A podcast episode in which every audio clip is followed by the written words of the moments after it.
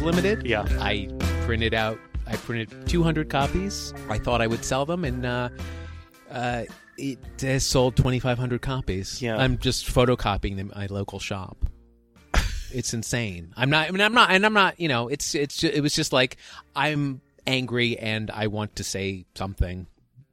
Uh, so I said it, and people um, responded to it. I was I was surprised because I thought people would be um, kind of sick of hearing about him. Yeah. I'm sick of thinking about him, but I don't And know- having really to see what his I- face literally thousands of times a day as you're as you're photocopying all these. Why? I, I, uh, I mean, those are drawings. Seeing his actual face is, Yeah. is a little more problematic for me. It's funny to me though that you're still you're still doing some small room stuff. I mean the the Apple book started as a mini comic, right? Yes. Yeah. I, and I thought, uh, I thought that the Apple, the Apple, I mean, I You didn't the- always think that no one's going to be interested in the things that you make. well, that's because I have decades of that yeah. happening. Okay, that's fair. I mean, that's not fair. Yeah. I got when when Masterpiece Comics came out in 2009. I got a lot of attention, and I felt kind of vindicated for this long term project that I was working on. Um, and uh, and that was great. But you know, comics come out, they come and go. They're periodicals. And before the web stuff would be hard to get in front of your face if you weren't looking for it. Um, and because I change styles all the time, uh, I think it's hard for people to uh, keep track of of what I'm doing, which is what I like. But it's also you kind of get used to being a little anonymous, which I also I'm intrigued by. But at a certain point, you'd like people to go, "Hey, that's pretty good." That's interesting. It never occurred to me that that that book, in a way, was kind of a your your like your mission statement. It was kind of a distillation of what you've been working on in a way of defining yourself to the comics buying public. Masterpiece Comics. Yeah. Oh yeah. Well, that's. I mean, I had done lots of comics besides that. Yeah. But I really wanted to make a book that was very thematically linked. Um, I would have made it three times as long, but my wife Kriota, who uh, is a very good sounding board, said, "Just put out a book already," because Yeah. that would have three times as long could have taken me, you know, I don't know how many years more. How long did it take from when you published the first comic to that book actually coming out? The first comic that's published in there was from 1989. Okay. and the book was was published as a collection with 12 i'm sorry uh, 11 other stories came out in uh in 2009 so it was literally, Literally 20, 20 years, years. from the first story Yeah. that i was published and that's not all i did I, i've done lots of other commercial work i've done lots of other You personal would be projects dead if that was all that you did. You would you would not be here with us today if, that, that's all that you did. oh yeah you mean i would have starved to death Yeah, exactly. yeah yeah yeah Living yeah. in New York would have been difficult Oh, if yes. Masterpiece Comics right, was all right, that you did. Right, No, no. I mean, I did Yeah. New Yorker covers. I um, and you know, a million other kinds of freelance gigs, and I'm very proud of that stuff. But I wanted that book to be very particular, and I was trying to create a unified theory of comics Mm. by linking. The idea is that you would read Masterpiece Comics that has these twenty. I'm sorry, these twelve different uh, comic styles retelling classic literature. And from that, you could kind of imagine the rest of literature and the rest of comics all kind of interacting and interlocking.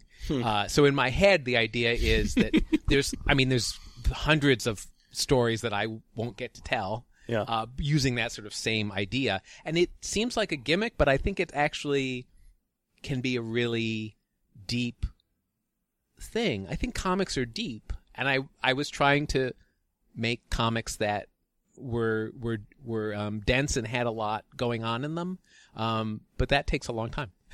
I'm curious about this this unified theory. You extrapolate from there this larger world, and then and then what? Oh, oh, uh, I don't know. I mean, I just, I guess I just wanted. I mean, the comics were so different when I started, which is one reason why, um, the my latest book, the Terms and Conditions Yeah. book, is is kind of coming at the same idea from a very different angle. But in 1989, when I did that first strip, which was a retelling of Dante's Inferno in the style of Bazooka Joe, I was trying to make a point which still needed to be made. It's hard to imagine 30 years later now. Uh, that it's so hard to imagine, but at the time it was like I was trying to take a disposable comic and imbue it with something that had meaning. And I sort of also assumed that it would annoy literature people Yeah. because I was like sort of cheapening literature. But now, uh, over the course of many years, I find teachers say, "Oh, I love your comics because I can show them to my students." And I'm like, "Wow, you're the last person I thought would embrace what I was doing. It's great."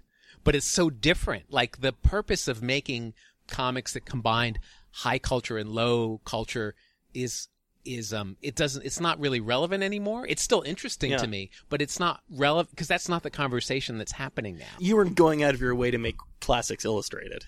Oh no, I mean, I, in some ways, I was making fun of them. Yeah. Because, um, I mean, it's interesting now that every comic book and every novel that's popular is turned into a movie. Because I feel like in some ways, all of my work is a joke on the idea of adaptation. Because, uh, you people hope that a movie will capture what they loved about a book or a comic or whatever the source material is. And they're always like that wasn't quite what i imagined. And there's no way that can happen. Yeah. so by combining disparate things together i'm always trying to sort of like call attention to the fact that this is impossible. It's worth doing but it's impossible to get it right and classics illustrated which were, were the comics that were published for like 30 years and they keep reviving the brand were all about um, retelling literature. Uh, originally, they were about retelling literature in a very earnest, square, boring way. Yeah. Um, and that's never what I was interested in.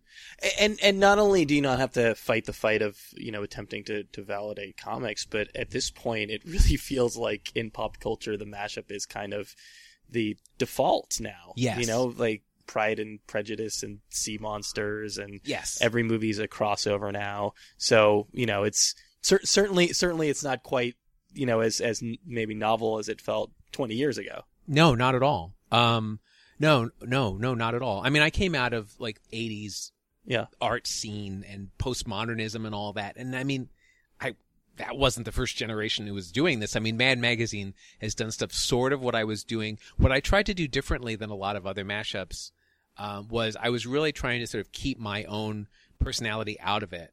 I wasn't trying to editorialize about the material that I was adapting. And I mean, people do this now because there's so many permutations of the mashup, uh, which was not even a term when I started, but there's so many permutations of that now, um, that it's maybe, it's really hard to define it in one way. But I feel like all my work has been about treating the material with a certain reverence, even if it doesn't deserve the reverence. Um, but then also combining things that I treat reverently in, uh, I, I try to combine things, uh, faithfully, Yeah. but I combine things that don't belong together. So, um, they're not earnest ultimately because, because Bazooka Joe doesn't belong with Dante. you know, Batman doesn't really belong with Crime and Punishment. Um, you know, I'm, I'm trying to find things that, that are, seem like alien mistakes. It's interesting because you know obviously the, the the source material that you're using for Masterpiece Comics, there's reverence probably for all of those pieces for you know like Dostoevsky and and Dante. Not necessarily on the comic side. I, I assume that it's kind of a bit of a mix for you. That there are certain ones that you absolutely have respect for, but maybe you know maybe there's nostalgia for Bazooka Joe or Garfield, but I don't know that anyone really sort of respects that as high comic art. Right, right. Yeah, the I mean it's funny, I tend to develop um a certain um respect for the artists that put these things out even if I don't necessarily love the strips going in. But Bazooka Joe, with Bazooka Joe, you're kind of going out of your way to find like what's in a sense kind of the the lowest common denominator in comics in that like it's literally something that comes with gum. Right. Oh, right, right, right. And the gum's not even very good. So, yeah, I mean, absolutely. I, but I, I embrace flawed attempts at things. Hmm. I guess that's like, and Bazooka Joe does have kind of a purity because it's so compressed Yeah. that it, I feel like it has like conceptually, it's maybe more interesting Sure. than in any other way. Just that sort of weird format. and it, it's a trope. I mean, at the very least, it really kind of it perfected that joke. You know, in culture, there's just kind of an idea of like a Bazooka Joe Joe. So it managed to really, wh- whatever form it was and however low the form was, like they nailed it. Right, right. No one talks about Pud comics anymore. That was the that was the bubblegum character who was on another brand. Yeah. I can't even remember what. Well, I don't remember what brand of bubblegum that was. That's embarrassing. I should no, know I that. think that might be a little, a little bit before my time. so you know, I mean, it's interesting again. This this sort of this idea of of anonymity of kind of going out of your way to not necessarily. I don't want to say not put your stamp on it, but that almost seems to be the way that you're framing it, and that you know you're really trying to uh, invoke someone else's style and use somebody else's storyline. You know, but when when when it sort of comes to actually putting a book around, that's kind of turns it on its head, right? I mean, you're you're all of a sudden identifying this as your work, as as your style. That your style, in a sense, is an anonymous style. Right, right. Oh, I came to realize that when I was in art school. Um, there was there was always some teachers that were like, well, you really have to develop a style, and Yeah. and and um it, and I have students now who worry about that. I teach at Parsons, and they worry about like creating a brand for themselves, sort of creating you Yeah. know an approach that people will recognize. You look at somebody like Chris Ware, for example, and you look at his early attempts, and you realize that you know that he really had to create his own unique visual style to really break through. Yeah. So obviously, I mean, it's clear why that's going to be the goal for a lot of you know young Yeah. cartoonists. Yeah. But that's not something that I mean. It's funny you say his early attempts because he was making really great Yeah, yeah, yeah. comics, Yeah. even when he was but really it's young. all relative, obviously. right, right. No, but I mean, he's I mean, he's been on. Yeah. He The ascent. yes, and he's and he's someone who uh, it's hard to it's hard to wrap your head around all the different wonderful things he's done. But anyway, I so I certainly thought about style a lot. And it was only after building a body of work that then you can look at it and go, "Oh, this is this is my style. My Yeah. style is I'm not I'm not consistent. Although I think conceptually my work is very consistent, but visually it's not consistent in that in that you wouldn't know that the guy that did the Batman parody also did the Peanuts parody, Yeah. also did the Beavis and Butthead parody. You know, so um, you know, Will Elder, one of my heroes, who who drew a lot of the early Mad uh, comic books with uh, Harvey Kurtzman, and and they collaborated on many projects afterwards. He is someone who would always kind of adapt adopt different styles as he was working on comics and I love that. So he kind of built a career on being like very versatile. Did you go to art school as well? Yes. So that period for you between going to art school and doing the first masterpiece comics and really kind of like figuring out this this new uh, idea for yourself, there must have been a time when you were really sort of trying to earnestly develop your own signature style. No. No, really, you never you never went down that road. No, no. What, what? See, what happened was when I was in art school, I was making I was making drawings that I thought looked very derivative of other people. Yeah. Uh, and then I read this great, great quote from uh, Marcel Duchamp because I was in art school, so I was reading more about Marcel Duchamp, and he said you should steal from you should steal from dead people as an artist. You should look for. In- I, I think he actually said steal, but essentially the, Yeah. the the conceit was you should be inspired by artists who aren't living. And his point, I think, was that if you look to the past and bring it into your present, you can create something new Yeah. by um, sort of taking a sensibility. Recontextualizing. Yes, exactly. Yeah. So uh, taking another sensibility and bringing it to your world, and then I sort of realized that you know I was making a lot of stuff. I went to school in the '80s. I was making a lot of stuff that kind of had a lot of the ratty line style that like Gary Panter and Mark Marek and and people of that um, of that era were making. Um, and I felt like I was kind of being a second rate version of that. And I never really liked the way I drew. And I felt like I learned so much more by like trying on different styles. Yeah. So by the time, I mean, even by the early 90s, you know, maybe like seven, eight years after I got out of school, I was already getting jobs doing parody work. Um, I, st- I did some New Yorker covers in the 90s, and most of them are like specifically based on other uh, cover artists of the New Yorker from the past. So I've always been interested in choosing a style that relates to the concept and not sort of like make a concept that relates to what I like to draw. Do you sketch a lot? Um, yes and no. When I'm working, I'm doing, I'm always doing a lot of drawings. Yeah, but you Um, don't. you- You're not the guy at the cafe drawing. No, I don't. I, what I it's funny. I go to a lot of. I'm very my all my every all my interests are very conceptual. so so like I'll go to a lot of talks where um, cartoonists are talking about their work, and if I go to one of those, I will draw the sl- I will draw off of the slides they're showing. So I'm always sort of like redrawing other people's drawings, Yeah. and redrawing other people's reference, um, and I'm fascinated by that. So like I'm mediated. I'm just so mediated. Like everything I do. I mean, I'll, I I will sometimes sketch people live if there's nothing else to Yeah. draw.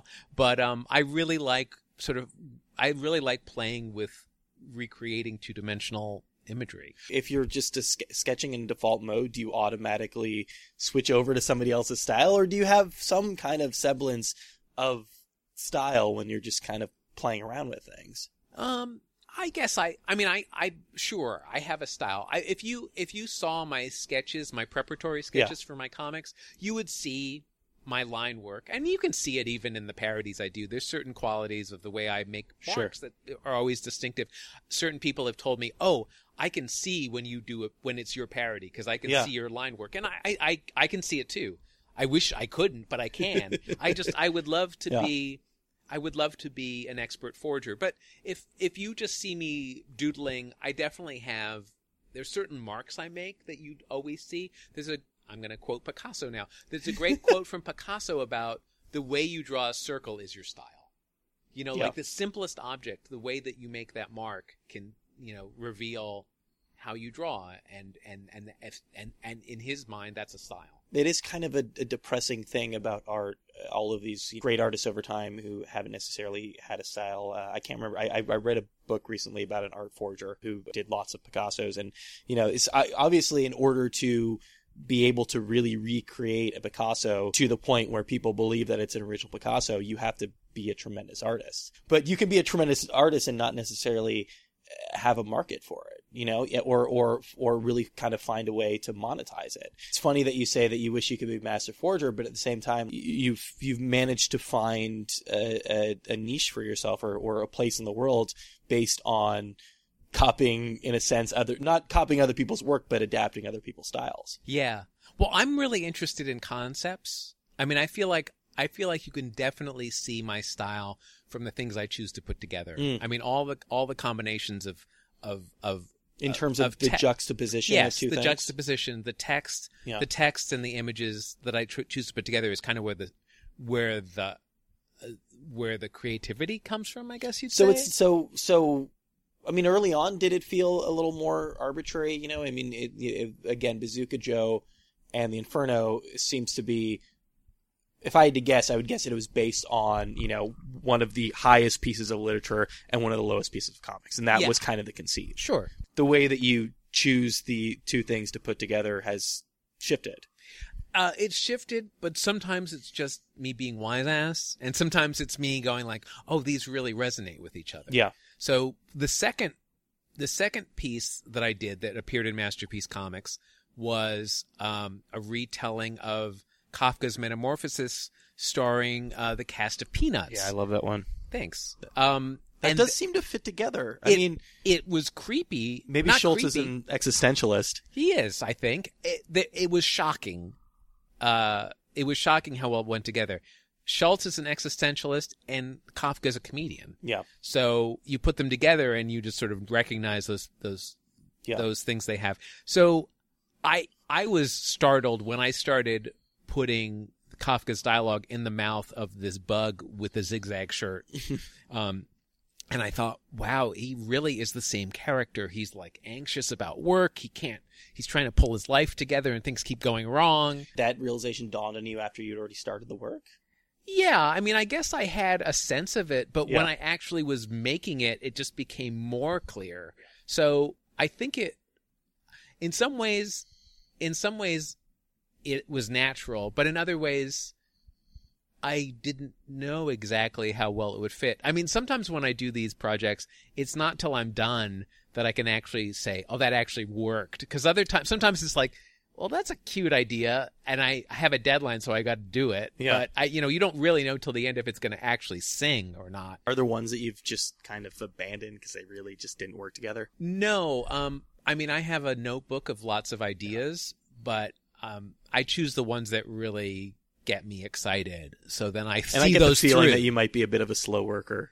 Well, that's why it took me 20 years to put that book out. Yeah. I mean, it's specifically for those kinds of things because it's not just, it's, I really thoroughly read the books and I really thoroughly study the comics. Mm. And then I also have to draw them, which also can be, uh, very time consuming. I, I usually describe my working method as like slowly eliminating my style, my taste, my hand from the work. So I, if you look at the early drafts, you can sort of see a guy sort of drawing somebody that looks like, you know, uh, Charlie Brown. But then by the end, you see like it, it should feel exactly like as if Charles Schulz drew it. Um, so that process of like slowly like wiping away my fingerprints Yeah. as I do draft after draft after draft is what is what um is what takes a while. So But- the pro- but the process of learning another style is done through those storyboards or those drafts. Yeah, yeah, I would say so because I mean, so you don't you don't fill a, a full sketchbook full of Garfield drawings. oh well, you know, in a way you don't have to because you're also I, I like to sort of do all the parts at once, so I don't have to just like do drawings of Garfield in a sketchbook. I can play with the storytelling, like trying to replicate the three panel rhythms of Garfield while I'm also writing the text, while I'm also drawing the characters and Yeah. figuring out like in the Garfield case, I did a retelling of Dr. Faustus where Garfield is called Meph- uh, Garfus. Wait, he's Mephistophield. Oh, he's called. Wait, what is he called? What is that strip called? Anyway, it's a retelling of Dr. Faustus with Garfield. I was actually thinking of the the de Kooning one, which is sort of um, it kind of turns the idea on its head, right? Because you're you're Yeah. you're combining two visual styles. Yeah, and I never went back to that, although I think it's a funny idea. Yeah. I'm a big fan of abstract art, and I think I think you could do a lot more with that. But I never I never went back to it. it, it- I don't think it's as I don't think it's as deep. That one didn't appear in the book, did it? Mm. I, I can't remember where I saw it. We might have actually run it like a uh, excerpt from it on on the crosshatch back in Yeah. the day. yeah, Uh, it's only six panels. okay, so we might have run the full thing.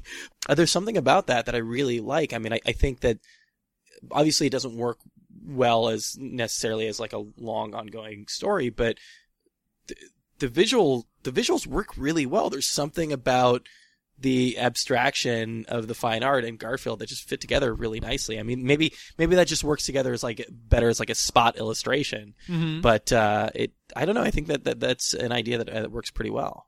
Yeah, I I mean I I have way more ideas than I'll ever get to. Yeah. So that is something I'd love to go back to if if I Yeah. if I kind of figured out a way to do it.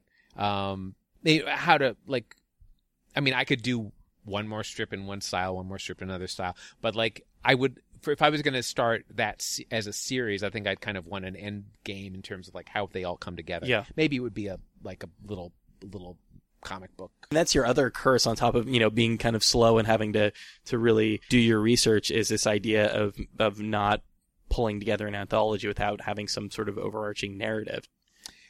Yeah, I mean, if if someone said to me, "Oh, do you want to do a ten page story for our book with in this style?" I might go for it. Yeah. But I, at this point, I really try to, I really try to, um, kind of have a longer term game plan than that. You're thinking as, as a graphic novelist now.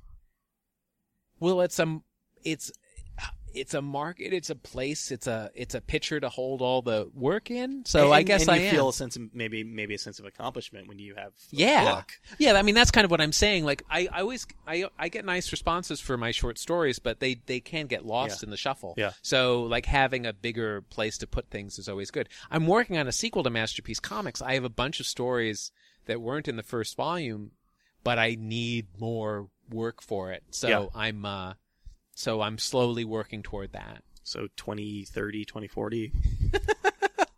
Oh, uh, no. I, I mean, I'm hoping. I'd like to say 2020. I don't know if that's going to be possible, but Yeah. I'm closer. I'm much closer to this than I was um, the first time around. So it's not going to be 2030. Are you getting better at killing your darlings, as they say, or, or, you know, are you just sort of like more, more focused now than you were before? Well, I might be too good at killing my darlings, which is why it takes me so long. Because if I had more darlings, I could fill out more pages. Yeah. if I left the darlings in, it might they might be longer. Um, I don't know. It it varies from project to project. Like the terms and conditions book came together pretty quickly. Um, because it's a whole different, it was a whole different approach to making comics, and I was really trying to come up with a different way of making comics. So from start to finish, that book was made um, in about two years, um, and then it was published, you know, six months later. But um, but that was that was like that was like what cartoonists do, which is not usually my way of working. But I wanted to try something different for that. So you know, for a number of reasons, including one is that it's not it's not as refined visually as the other books, Yeah. but it's it's bigger. It also has a it's a different kind of unified theory of comics where I was trying to like I was trying to um, represent a lot of different comics forms, but I didn't do it nearly as as methodically uh, as as the other work. But I think that made sense for that project. What is the process of immersing yourself in that source material?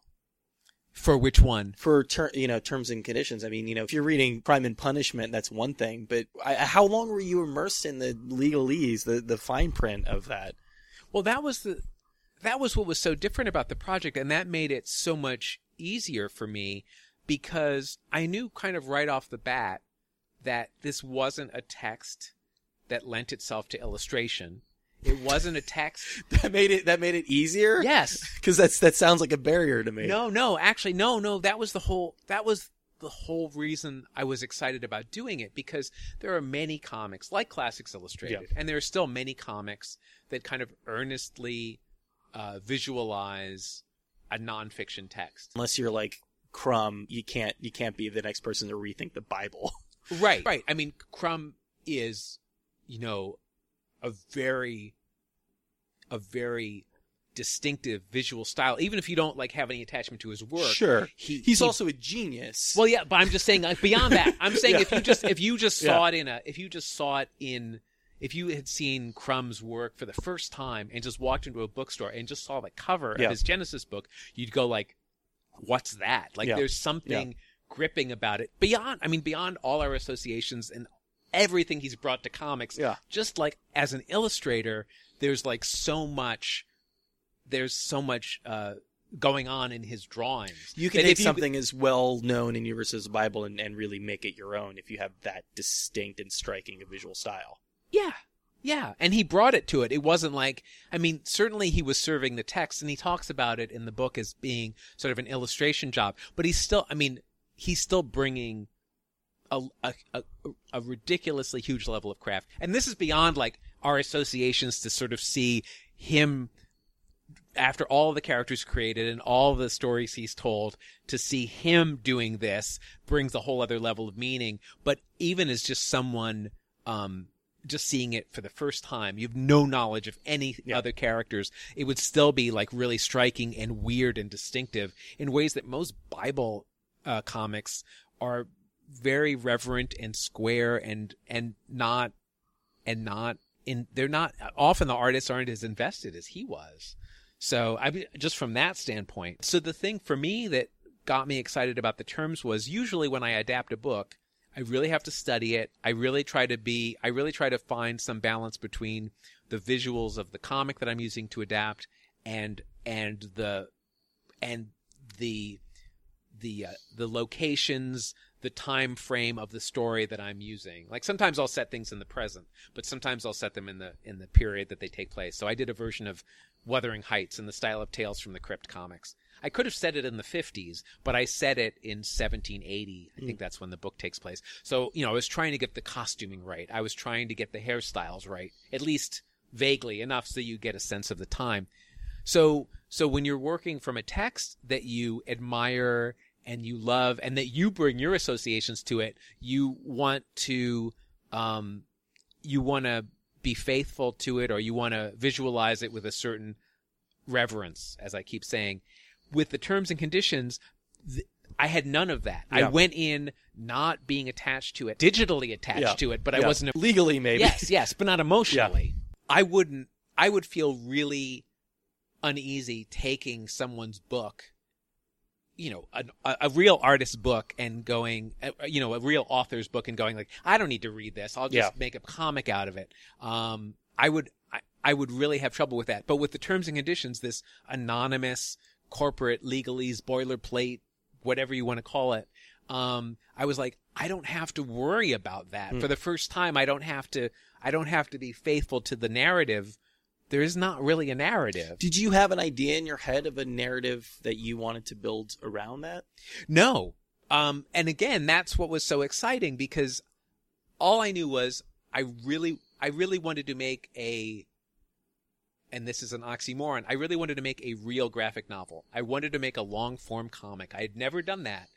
I, I come from the era of newspaper comics, which are four panels, and even like old style superhero comics and Archie comics Yeah. and Mad comics, you know, if you get a 20 page story, that's a lot.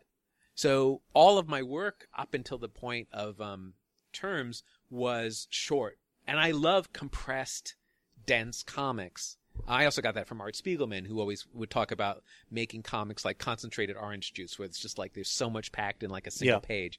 Um, but I wanted to play with a long form thing. The terms struck me as a long form text that everybody is amused by because it's unreadable or like not read. It is readable. But anyway, so so sort of going in with that text, no narrative, that meant I could bring anything to the visuals. I knew that I would have a parody element. I would get bored if it was all one style. So I quickly got to the point of thinking, well, I have to just make every style a different page. And what was great was I could use the narratives of the comics that I was, the visual narratives of the Mm. comics I was uh, using as inspiration as the narrative for the book. So you read the book and you build a narrative from page to page because that's what our brains do. Um, you know, our brains try to make sense of the world. The world doesn't make any sense, but we make we try to make sense of it. Yep. We tell ourselves stories about what we're what We we're connect the dots. We connect the dots. Yeah. So that's what you have to do with this book, and that was so great for me. Like that was like a way I'd never made comics before, and I was always interested in those kinds of comics. This comic is ultimately very narrative, but it's closer to the like really abstract comics that I love. But if there's a narrative that you're bringing to it, it's this at least this sort of idea that you have about Apple as a company and as a culture. Is that what I bring to it? Do you think so? I mean, No, I you- don't. You, you don't think so? I don't. No, no. I mean, I, I think people expect me to have more of a, um, more of a thought out approach about Yeah. what I think about Apple, but no, what I, what, and it's actually been fascinating to talk to people about this because I think people bring their own preconceptions to the book. Which is great. Again, that's like one Yeah. other level of things that I didn't plan, but that show up. And I'm fascinated by how we build how we build narratives. I guess, and a lot of people bringing their own baggage to it is, it seems like the idea of just doing a, you know, like uh, going out of your way to extrapolate upon the terms of service is a statement in and of itself. Yeah, well, I think it says something about the world we live in, and I've certainly I cannot break free of my computer for any number of reasons, um, and I feel like I am sort of toiling away all the time. uh, and I even drew this comic digitally, so like I was literally, not literally, but I was one in one more way tied to the computer while I was working on this. Yeah. So these terms and conditions are something that permeate our lives, and certainly my life to a huge extent. Um, I was trying to make something that felt of the moment, I guess, and, like at least in terms of the comics approach, the the idea of doing this long form comic. Um, the terms and conditions is something, like I say, it's a very common joke that they are too long to read. Yeah. Uh, so that's probably why, them. and nobody reads them, and Yeah. that's probably why they popped in my head. Um, so I, I mean, I don't know if it's that people have baggage that they bring to it, but it's just we're swimming in this culture, and it's just all around us. Um, I it's kind of unavoidable. I guess this is one of the first first books I did, or the first comics I did, were I was sort of letting what was in the world come at me to a greater extent. No Hmm. one asked me to do a version of Wuthering Heights. I wanted to do Wuthering Heights. Um, it certainly spoke to a lot of people, and I try to pick subjects. I try to pick uh, material that people have some awareness of, even Mm. if you've never read Wuthering Heights, you might know the parameters of it. And similarly with terms and Yeah. conditions, even if you haven't read them, you feel like you ought to have, and you're certainly aware of. I some- guess that's that's one of the things that distinguishes masterpiece comics from Classics Illustrated is you know in a sense Classics Illustrated is really a Cliff's Notes right I mean it's it's a way of introducing literature to to kids who who just who don't know about it and and and you're you're anticipating that your audience is bringing some sort of association to the table that in order for um you know Batman uh, as Raskolnikov to work, you have to have an idea of Batman and Raskolnikov. yes, I think more people know way more about Batman. Sure. But I mean, that was my initial my initial idea. But um, as I said, if I think I I'm sorry, I've done so many interviews now, but uh, I, I said earlier about um, you know teachers using it Yeah, yeah, as as, yeah. as material. That was surprising to me, but I could I could I could see why that would I could see why that would happen. But no, originally my idea was that you would be kind of aware of these things. I don't know if you have to have read them. A lot of people really responded to my Action Camus, which is um, uh, Superman as the Stranger Yeah. uh, from Albert Camus' The Stranger. I think a lot of people haven't read um, The Stranger, but they still get that strip. Yeah. It still seems to resonate.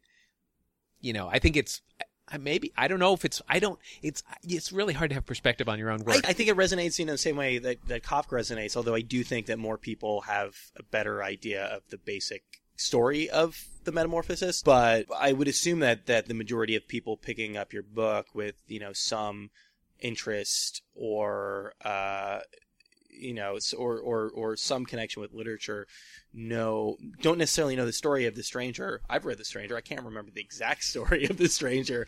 Uh, but they do have an idea of kafka as an existentialist. And if you just know what existentialism or have an idea of existen- what existentialism is you don't necessarily need to know the story to figure out how the story of the ultimate stranger of superman can fit in with that idea Yeah, I think that's right. I think that's true. And and and and you don't have to have read a ton of Superman comics either. Yeah. So uh, that's uh, yeah. I, I I would hope people would have a passing familiarity, but I think it's become more and more and more clear to me over the years that you know my references aren't the rest of the world's references, and that's usually okay. Sometimes I wonder about that, but um, I, I still feel like there's a lot to explore here, so I want to keep making these this kind of work.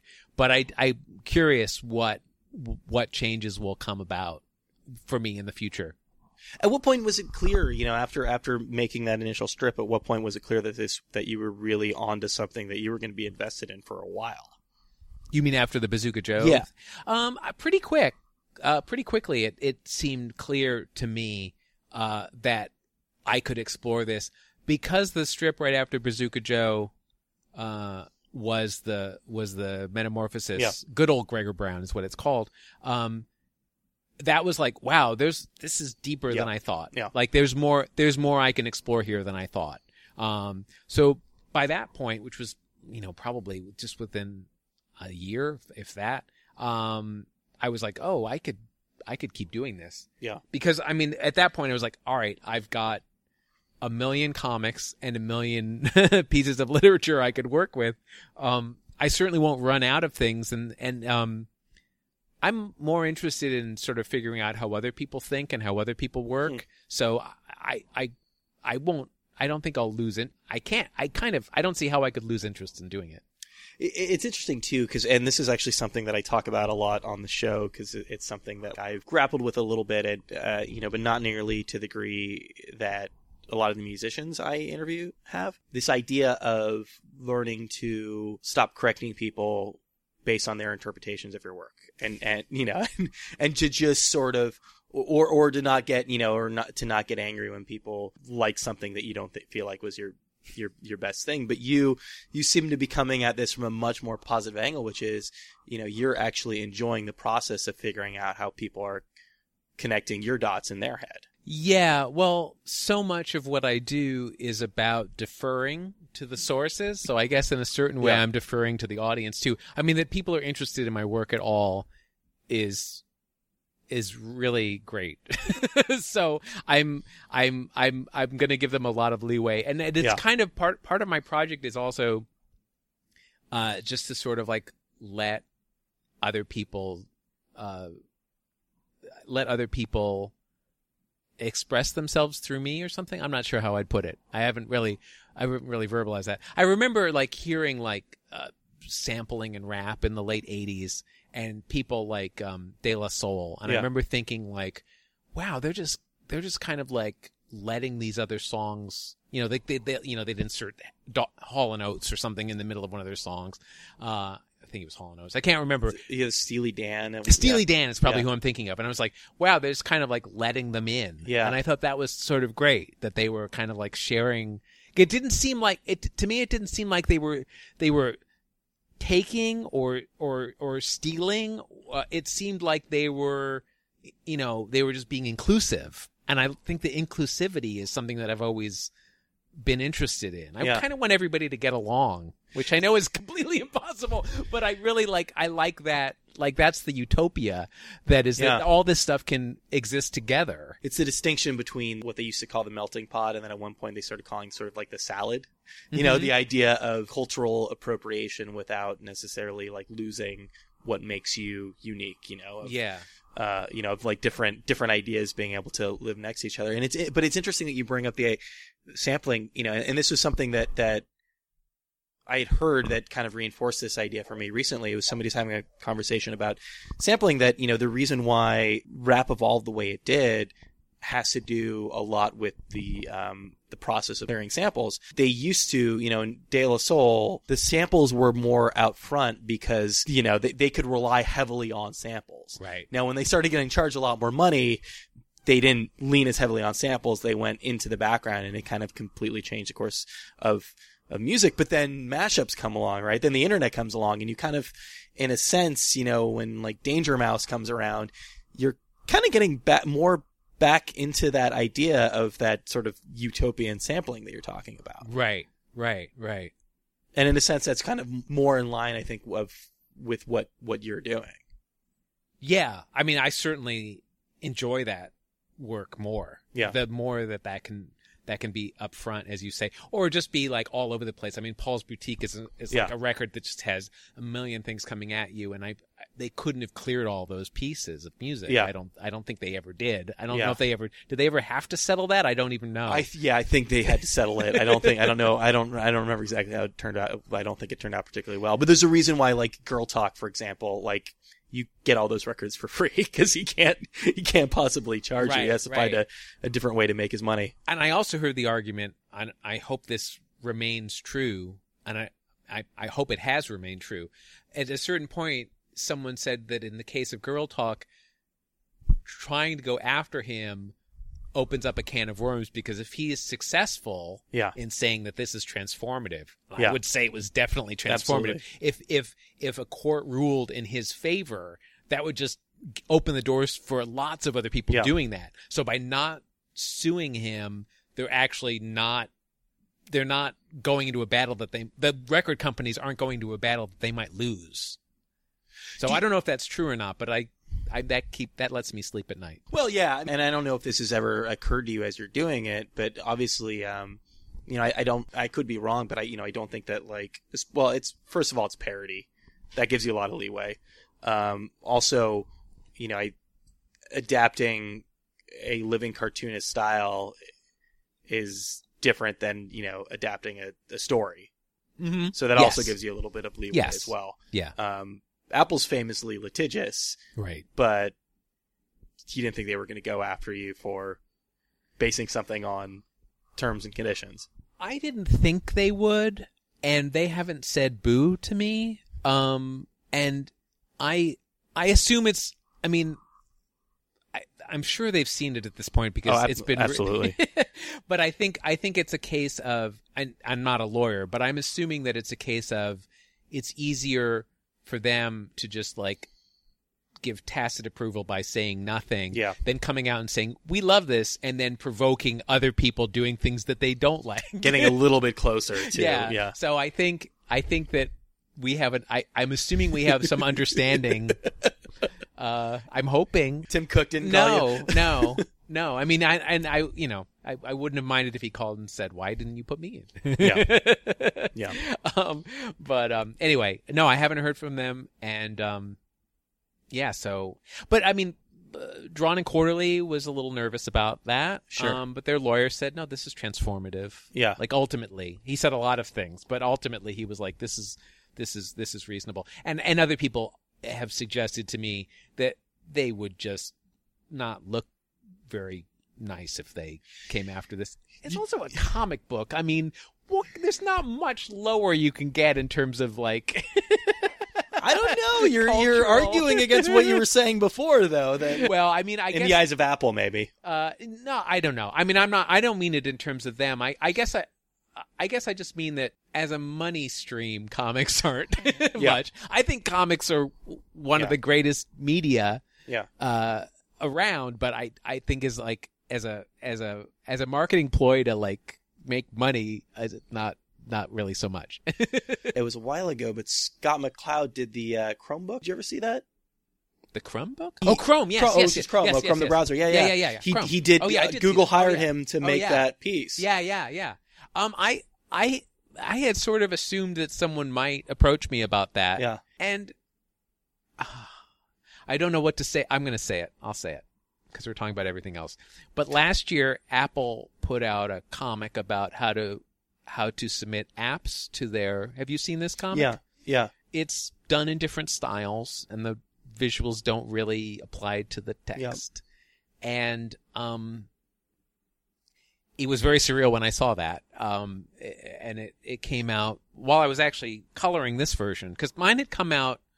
I had put mine out as mini comics and on Tumblr in 2015, and that came out in 2016, literally while I was preparing this book for publication. I assume they saw mine. Uh, it seemed it seemed really re- it seemed really related stylistically in that there were many different Yeah. styles.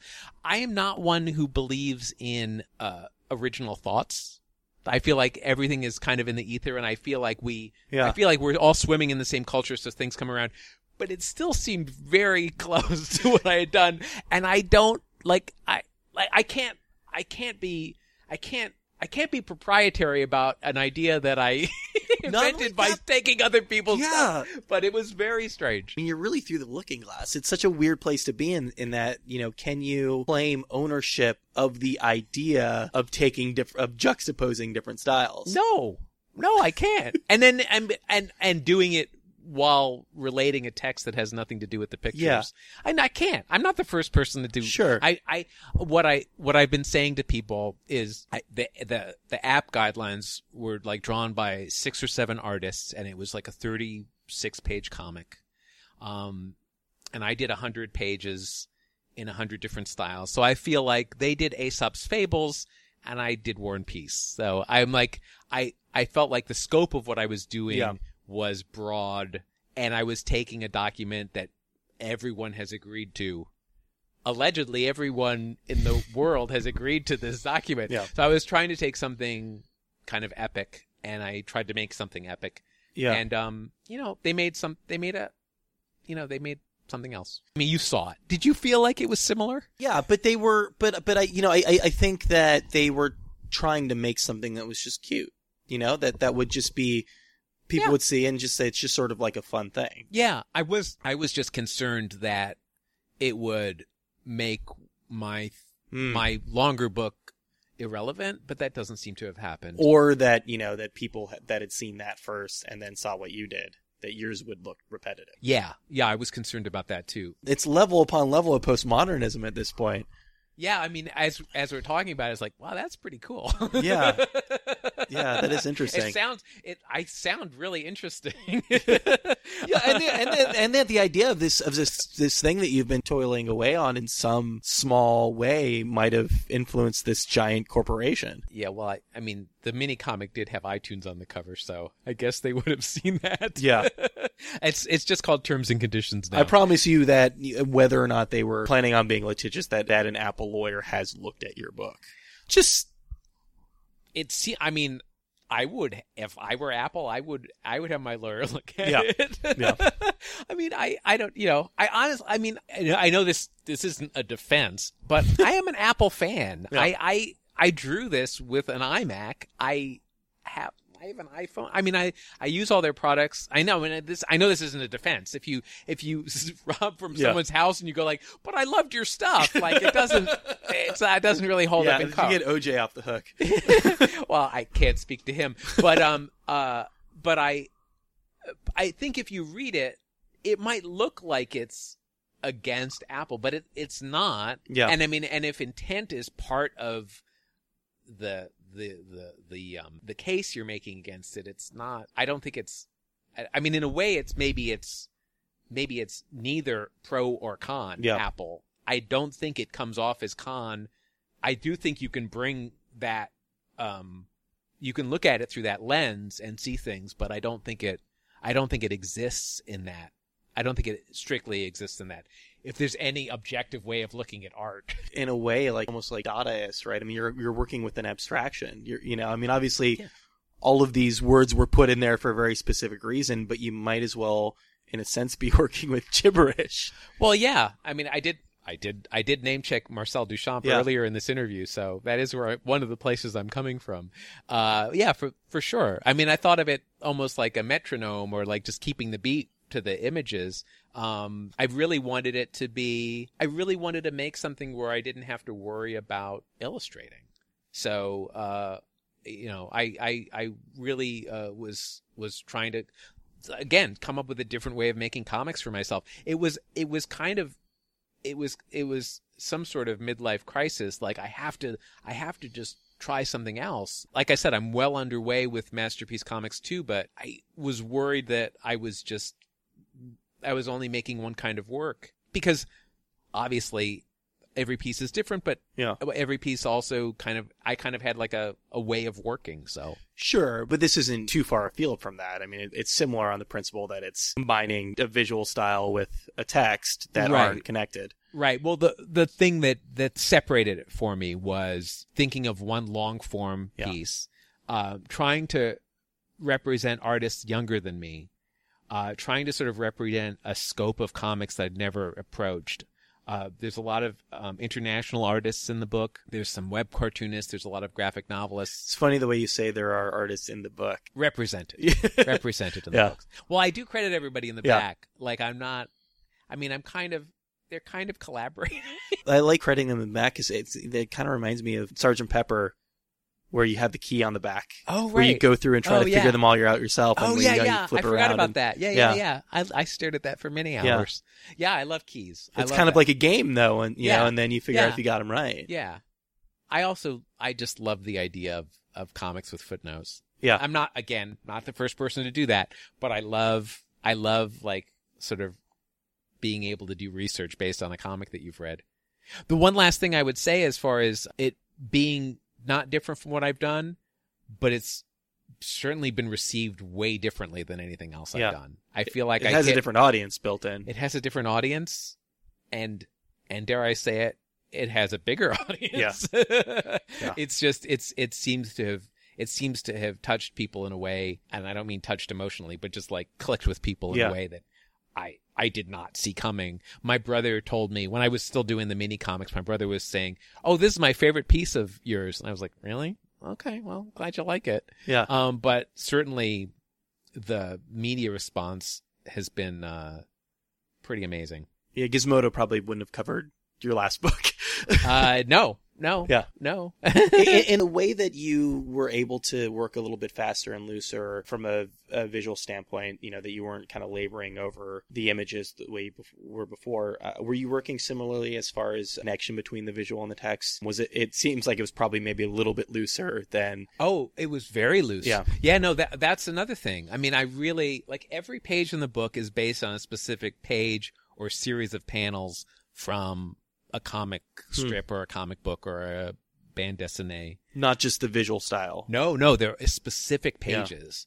So, I mean, if you go through the book, you might recognize some. I tried to put in something that uh, everyone in the world would recognize. Maybe not like they won't know that that Peanuts page is from uh, 1972 or 1971 Sunday strip, Yeah. but they'll they'll remember that dog Yeah, yeah, and the doghouse.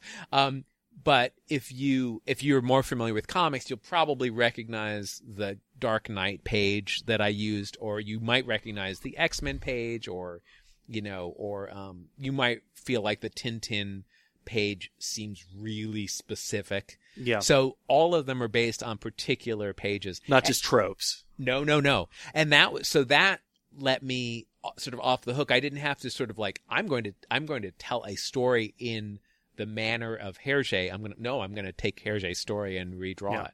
Um, so it's it's really particular. And then the way that I put the book together was I would I created an InDesign file which essentially lets you lay out text. Yeah. Um, it's a it's a it's a, a file for like Magazines books and- yeah. So so I, I sort of laid out the text very roughly. Like I could fit about 200 words per page. Let's try to like keep them in category in the categories as they exist. You know, don't break up sentences across pages, that sort of thing. Um, so I would I would sort of break down 10 to 15 pages in InDesign. Then I would go draw 10 to 15 comics pages, leaving out the text. And then I would bring those into the InDesign file and I would shuffle them with the text that was in the InDesign file, almost like building a crossword puzzle. Like, okay, what pages would look nice visually next to each other, and what pages have enough uh, room to accommodate the 300 words this page has versus the 150 pages, 150 words that this next page will need. So it was really like the way it came together was very happenstance. But then there's weird resonances, like there's a romance scene in the rain, and uh, the woman pulls away from the man as he's saying something about how um, we reserve the right to uh, change the terms of this agreement at any point. So that's in the text, but Yeah. it seems to be about their relationship. So you make connections as a reader, and you also um, find resonances uh, in different ways. Sounds like a more fun process. Oh yeah, it was very fun. Yeah. It was really fun. The only thing that was a little terrifying about it, and I feared this might happen, but they updated the terms while I was drawing it. Sure. So I had to go back and kind of reconfigure a few things, but they didn't rewrite it from scratch. Yeah. Uh, so I was able to just sort of like tweak things as I went, and then I added a bunch of pages at the end because they made it longer, but almost all the words were added at the very end, so it wasn't it wasn't too hard to kind of uh, adjust for that. Yeah, I mean, you can't get too precious about that. They're not going to add any pages to, to Crime and Punishment. But No, the, but there's a tacit acknowledgement that the terms and conditions are an evolving text. Right, the last words of the of the document are last updated and then the date. So I knew I knew it might happen. It happened twice while I was working on it. Um, and luckily, like I said, they didn't rewrite it. They have actually after I turned in the book, they rewrote it considerably. Yeah. Uh, it's actually shorter now. So I like to say that my version is the unabridged version. There you go. That was R. Sikoryak. I don't. I have no idea how many times I've interviewed him over the years, but it's always fascinating. He's got a couple of books out now on Drawn and Quarterly, Terms and Conditions, which we spoke about uh, at some length there, which is of course the adaptation of the uh, Tito C from all of the the various Apple devices for which we've all uh, basically signed over our life, and uh, the Unquotable Trump, which we spoke about at the, the, the top of the show, which is precisely why he said he's uh, doesn't really uh, doesn't really want to, to to draw President Trump anymore because you know obviously you're seeing enough of him around and having to do that every single day, um, having to draw a comic on top of that, I, I can't even imagine. We, we were speaking about this a little bit, I think, before uh, we started recording, but you know, I I just spoken with um, Tom Tomorrow and Bolling and a bunch of other political cartoonists who have to do it, you know, have to kind of immerse themselves in it. Uh, but uh, thankfully, Mr. Sikoryak does not suffer the same fate. Uh, thanks to him for doing that. Thanks to you guys, as always, for listening to the show. If you like the show, please consider uh, rating us over on iTunes that, or wherever it is that you get your podcast. That will help us very much. Helps us get uh, get our numbers up and, and makes it a little bit easier to make asks for interesting guests. Uh, if you got a little cash, please consider supporting us over on Patreon. If you've got any feedback, it's riylcast at gmail.com. Follow us on Tumblr. That's riylcast.tumblr.com. That is the first and best place to get all of your RIYL related information. Like us on Facebook, and I think that's about all I got for this week. So uh, thanks again for listening, and stick around because we will be back just about this time next week with another episode of RIYL.